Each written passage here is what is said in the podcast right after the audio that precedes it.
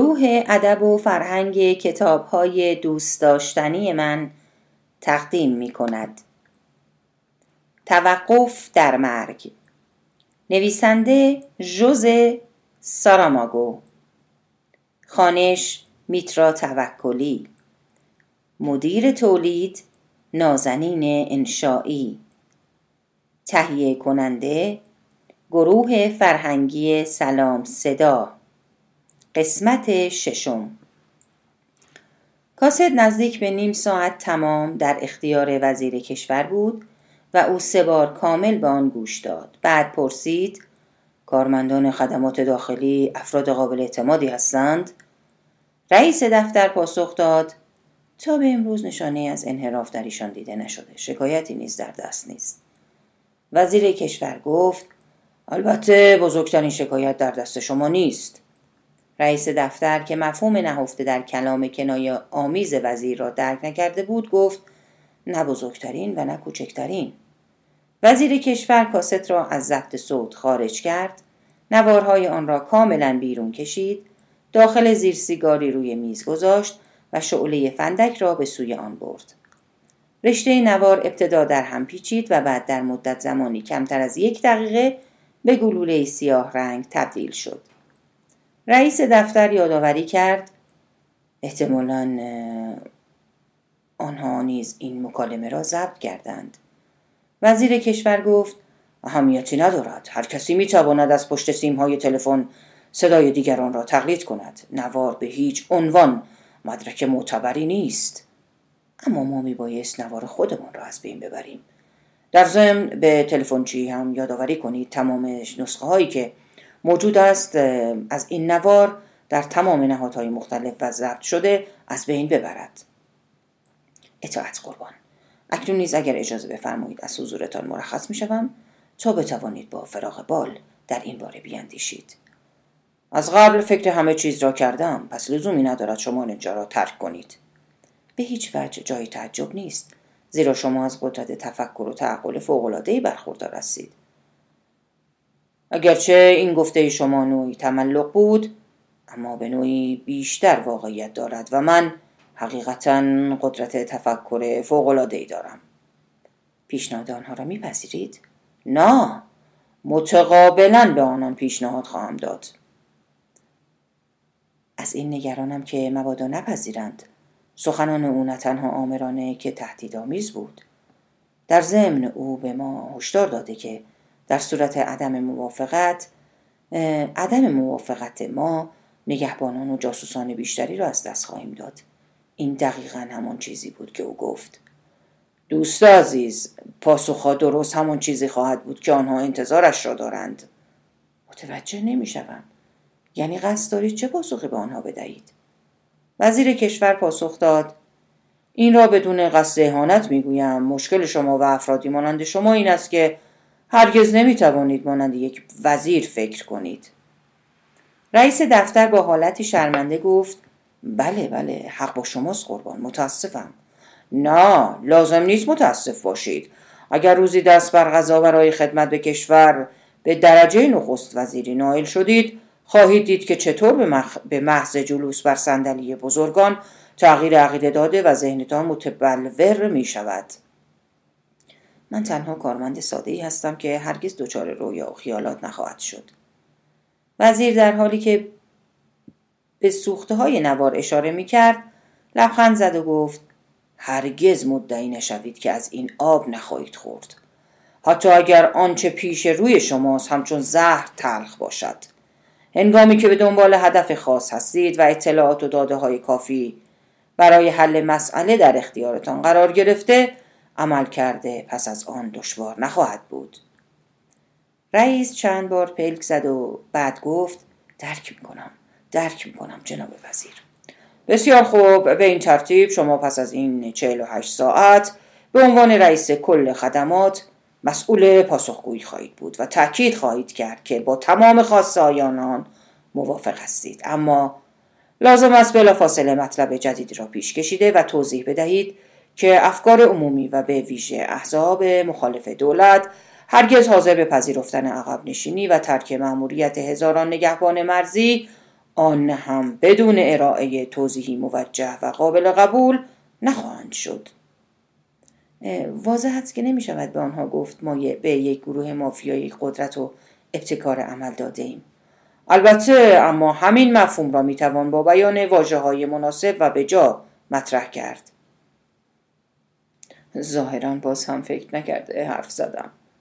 وزیر کشور توضیح داد ایرادی ندارد ایرادی ندارد. پس از آن ما پیشنهاد می کنیم که نگهبانها به صورت غیر فعال سر پست های خود باقی بمانند. غیر فعال؟ بله.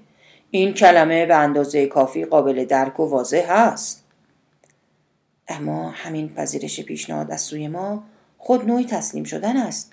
بله اما مهمترین نکته این است که در ظاهر اینطور به نظر نمی رسد اتفاقات پس از توافق نیز کوچکترین ارتباطی به ما ندارد.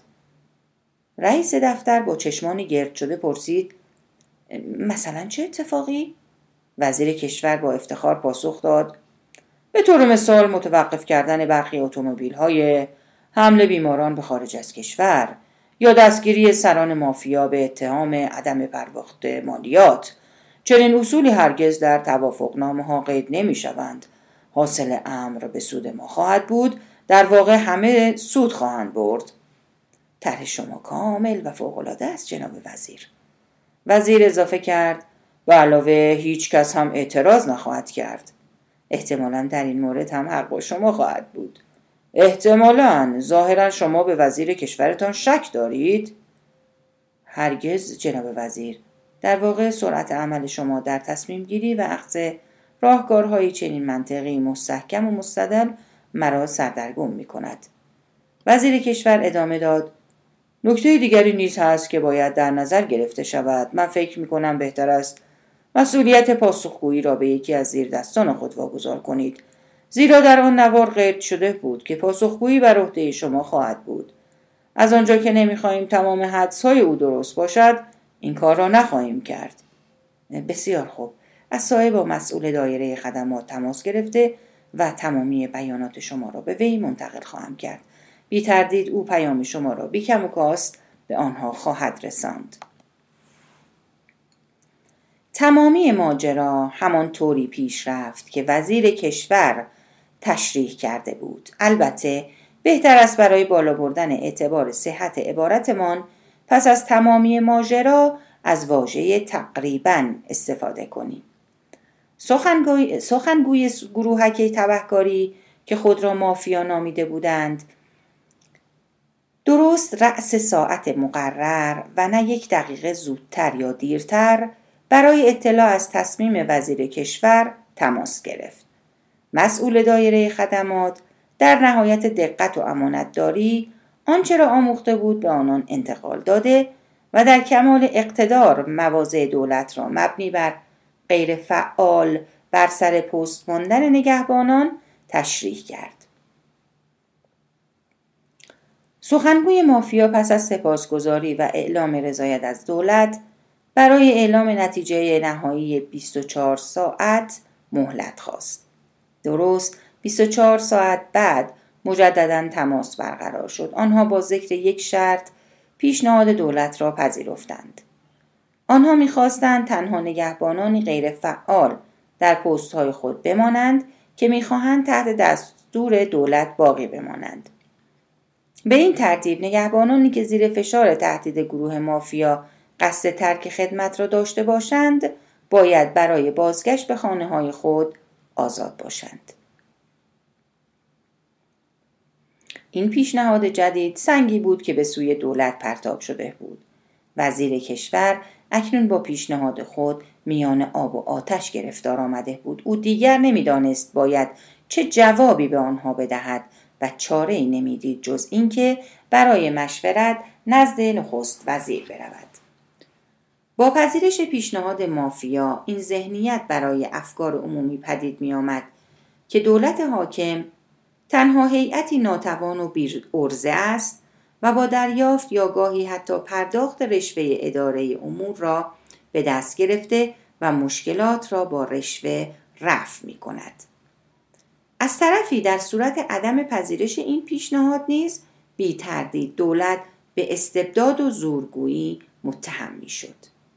هیچکس نمی‌توانست میزان خشم وزیر کشور را در آن موقعیت درک کند. بدترین قسمت ماجرا این بود که وزیر کشور در نیمه راه ماجرا بود و دیگر قادر نبود منکر توافق خود با تبهکاران و فسخ آن شود آب رفته به جوی بر نمیگشت نخست وزیر که طبعا با تجربه تر از وزیر کشور بود پس از شنیدن ماجرا تنها راه نجات را در ارائه پیشنهادی جدید می‌دید از این رو قاعدتا ماده و تبصره جدیدی به مفاد توافق افزود اینکه 25 درصد نگهبانان غیر فعال بوده و 75 درصد نگهبانان همچنان به فعالیت خود ادامه دهند. باز هم این مسئول دایره خدمات بود که عهدهدار مذاکره با سخنگوی مافیا شد. نخست وزیر و وزیر کشور یقین داشتند که سرانجام توافقی نهایی حاصل خواهد شد با این توافق که توافق هرگز مکتوب نشد و امضا نمی‌شد. بلکه تنها توافقی مردانه بود که در فرهنگ تمام کشورها وجود داشت و همه افراد خود را ملزم و پایبند بدان می‌دانستند. اگرچه بدون مراسم تشریفاتی و رسمی انجام می گرفت و هرگز ثبت نمی‌شد اما ظاهرا گروه مافیا قصد شرارت داشت زیرا دیگر زمانی را برای پاسخگویی تعیین نکرد. این مسئله وزیر کشور را به درد سر انداخت و موجب شد که او چاره جز تقدیم استعفای خود نداشته باشد. پس از مدتی کوتاه سخنگوی مافیا تماس گرفت. اما تنها برای گفتن این مطلب که آنها هنوز تصمیم نهایی خود را در مورد پیشنهاد دولت اتخاذ نکردند. سخنگو فرصت را غنیمت شمرد تا اطلاع بدهد که آنها در مورد رویداد روز گذشته که در آن چهار نگهبان مرزی به قتل رسیده بودند هیچ مسئولیتی را قبول نخواهد کرد. مدت دیگر نیز طول کشید تا تماس جدیدی برقرار شود. پیشنهاد جدید آنان حاوی دو نکته جالب بود. نخست اینکه تعداد نگهبانان فعال باید کمتر از 25 درصد باشد.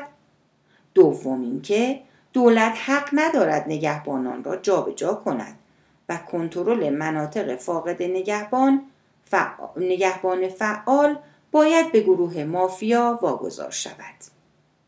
تنشه به وجود آمده. رنگ و بوی چانه زنی گرفته بود. نخست وزیر از وزیر کشور که هنوز با استعفایش موافقت نشده بود پرسید چاره برای رهایی از این بحران پیشنهاد می کنید؟ من راه حلی ندارم. در صورت رد پیشنهادشان آنها چهار نگهبان دیگر را نیز قربانی خواهند کرد. احتمالا برای برخی نیز از پستهای خود فرار کنند. خدا می‌داند تا کی با این افراد درگیر خواهیم بود. به احتمال زیاد تا همیشه یا دست کم تا زمانی که برخی خانواده ها به حضور آنان نیاز داشته باشند. وزیر کشور گفت چیزی به ذهنم رسید. نمی‌دانم خوشحال باشم یا نه چه پیشنهادی دارید؟ اگر اشتباه نکنم در شرایطی که به آن گرفتار آمده ایم نوعی داد و ستد تلقی شود خب پیامد, پیامد آن چیست؟ ما با آن افرادی سر کار داریم که تنها یک مسیر برای مردن می‌شناسند. می‌دانید موضوع همان پرسش اساسی قدیمی اول مرغ به وجود آمده یا اول تخم مرغ برمیخوریم. اکنون باید برآورد کرد که اهمیت کدام یک بیشتر است عرضه یا تقاضا. این موضوعی است که باید در آن به نتیجه مطلوبی برسیم. نخست وزیر گفت بگمانم بهتر است شما را از وزارت کشور به وزارت اقتصاد و دارایی منتقل کنیم. تفاوت چندانی نخواهد داشت قربان. توجه داشته باشید که در وزارت کشور نیز با امور اقتصادی روبرو هستیم و وزارت اقتصاد نیز تحت تاثیر امور کشوری است. بسیار خوب. بیش از این تفره نروید. منظورتان را واضح و روشن بیان کنید اگر برای نخستین بار افراد آن خانواده به این فکر نیفتادند که تنها راه گریز از این انتظار گذشتن از مرز است شرایط کنونی پیش نمی آمد و اگر پس از آن سایرین از این ایده پیروی نمی کردند مافیا درگیر این تجارت پرسود نمی شد. خب البته از نظر تئوری گفته شما کاملا صحیح است اما این گروه از قابلیت های فراوانی برخوردارند به طور مثال می توانند از استخراج سنگ و صادرات آن نیز سود هنگفتی به دست آورند. با همه اینها هنوز متوجه نشدم که منظورتان چیست. بسیار ساده است جناب نخست وزیر. امیدوارم حق با شما باشد. کوتاه می‌گویم چاره کار متوقف کردن جریان تقاضاست اما چگونه؟ با متقاعد کردن خانواده ها. احترام به شعون انسانی. تقویت عشق به همبستگی و علاقه به حضور عزیزان در کنار یکدیگر. باید به اینشان توصیه کنیم عزیزان خود را در کانون خانواده نگه دارند. و فکر می کنید چنین معجزه چگونه به وقوع خواهد پیوست؟ لازم است در فکر اجرای یک عملیات ویژه و وسیع در رسانه های جمعی باشیم. رادیو تلویزیون مطبوعات گرد همایی های توجیهی راهپیمایی های خیابانی و محلی. اجرای تئاترهای تنز برقراری نمایش های خیابانی ساخت فیلم های سینمایی و نمایش تصاویری که به شدت احساسات مردم را تحریک کرده و آنان را به گریز بیاندازد. با اجرای چنین عملیاتی خانواده هایی که از زیر مسئولیت خود شانه خالی کردند از کرده خود پشیمان می شوند و در میان تمامی اقشار جامعه وحدت و دلسوزی پدید خواهد آمد. بی در طی مدت کوتاهی خانواده های خطاکار از خامی رفتار فعلی خود شرمنده شده و به سوی حفظ ارزش های متعالی انسانی که یکی از پایه های مستحکم خانواده است تغییر مسیر خواهند داد. می‌دانید هر لحظه که میگذرد بر تردیدهای من نیز افسوده می شود. در این لحظه فکر می کنم بهتر از شما به وزارت فرهنگ منتقل شوید. جناب نخست وزیر چطور از این سه وزارتخانه را در هم ادغام کنید و کنترل آنها را به من بسپارید تا میان آنها تعامل مناسبی برقرار کنم البته شما به کار هیچ یک نمی آیید زیرا همه چیز را تنها از جنبه تبلیغاتی می نگرید. از سوی دیگر به عقیده من بازگرداندن خانواده ها به چارچوب معنویات و استفاده از تبلیغات برای برانگیختن احساسات آنها تنها تلاشی غیر قابل قبول و بیهوده خواهد بود چرا قربان؟ آیا نمی‌دانید تمامی این عملیات تبلیغاتی تنها برای یک گروه خاص پر منفعت و درآمدزا خواهد بود؟ اما این کار در بسیاری موارد نتیجه خواهد داد. بله. البته حتی این نتایج نیز سوددهی خوبی داشتند. گذشته از این. فرض را بر این بگذاریم که پیشنهاد شما را عملی کنیم. چطور فکر کرده اید که تبلیغات شما ظرف همین یکی دو روز اثر بخش خواهد بود؟ ما مجبوریم همین حالا تصمیم بگیریم و بهتر از خودم ترتیب این کار را بدهم. وزیر کشور گفت آماده اجرای اوامر شما هستم قربان. نخست وزیر به نشاط آمد و لبخند زد و گفت تمامی پیشنهادات ارائه شده مزهک است. ناگفته پیداست که ما هیچ انتخابی نداریم. بنابراین هر پیشنهاد دیگری نیست تأثیری جز وخیمتر شدن اوضاع نخواهد داشت. اما وضعیت کنونی؟ بله در شرایط کنونی ما چاره جز پذیرفتن شرایط آنها نداریم. در غیر این صورت اولین واکنش این گروه مافیا از میان برداشتن چهار نگهبان مرزی دیگر خواهد بود. قربان. می‌توان با اجرای یک عملیات ضربتی تعداد کثیری از این اوباش را دستگیر و زندانی کنیم. شاید بشود با توسل به زور آنان را به عقب راند. نخست وزیر بوسخند بر لب گفت تنها راه سرنگونی اجدها این است که سرش را قطع کنیم. تمیز کردن کسافات زیر ناخونش دردی را دوا نمی کند چرا قربان؟ بی تاثیر هم نیست. فراموش نکنید جناب وزیر هر روز چهار نگهبان. به این ترتیب دست و پای ما بسته است. احزاب مخالف ما ما را به کشور فروشی محکوم خواهند کرد. وطن فروشی قربان نه کشور فروشی به این ترتیب بدتر است. چاره ای نداریم فقط باید به یاری کلیسا امیدوار باشیم. به عقیده من کلیسا در این مورد ویژه مساعدت خواهد کرد. البته باید به آنها بگوییم این عمل را برای نجات مردم انجام می دهیم. بیش از این می توانستم این را بگویم اما اکنون نمی شود گفت نجات جان. حق با شماست. حق با شماست. به این ترتیب باید به دنبال واژه مناسب تری بود. برای لحظه سکوت میان آنها حکم فرما شد. سپس نخست وزیر گفت کار را یک سر خواهیم کرد. شما دستورات مقتضی را به مسئول دایره خدمات بدهید و روی غیر فعال سازی اندکی کار کنید. می بایست باز هم نظر مافیا را در مورد توضیع 25 درصدی نگهبانان مرزی بدانیم. حقیقتا قابل تصور نیست که پس از آن سرمایه گذاری های کلان و عقد قراردادهای شرماور کار دولت در جریان تعامل با مافیا به جایی رسید که پذیرفت کارمندان وظیفه شناس و مفلوک سازمان های مختلف دولتی به استخدام تمام وقت این گروه تبهکار درآمده و نگهبانان از جان گذشته مرزها چاره جز خدمت به مافیا برای سهولت تردد آنها نداشته باشند. متاسفانه آن زمان که سیاست بر لبه منجلاب گام برمیدارد و مسلحت گرایی به عنوان رهبر ارکستر چوب هدایت را به دست می‌گیرد بدون تردید پلیدی و ناپاکی آرام آرام منطق خود را حاکم کرده و سعی می کند خاطر نشان کند که هنوز تا غرق شدن کامل در باطلاق زمان کوتاهی باقی مانده و آخرین چاره پذیرش خواسته های آنهاست.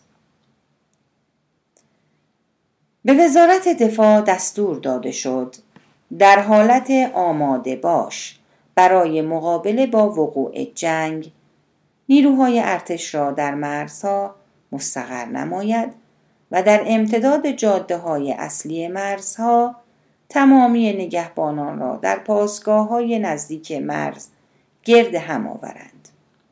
طبق این دستور جا جاده هایی که در درجه دوم و سوم اهمیت بود به حال خود رها شد و مسیرهای فرعی و کور راه ها به دلیل وجود ترافیک متراکم تحت نظارت قرار نگیرند.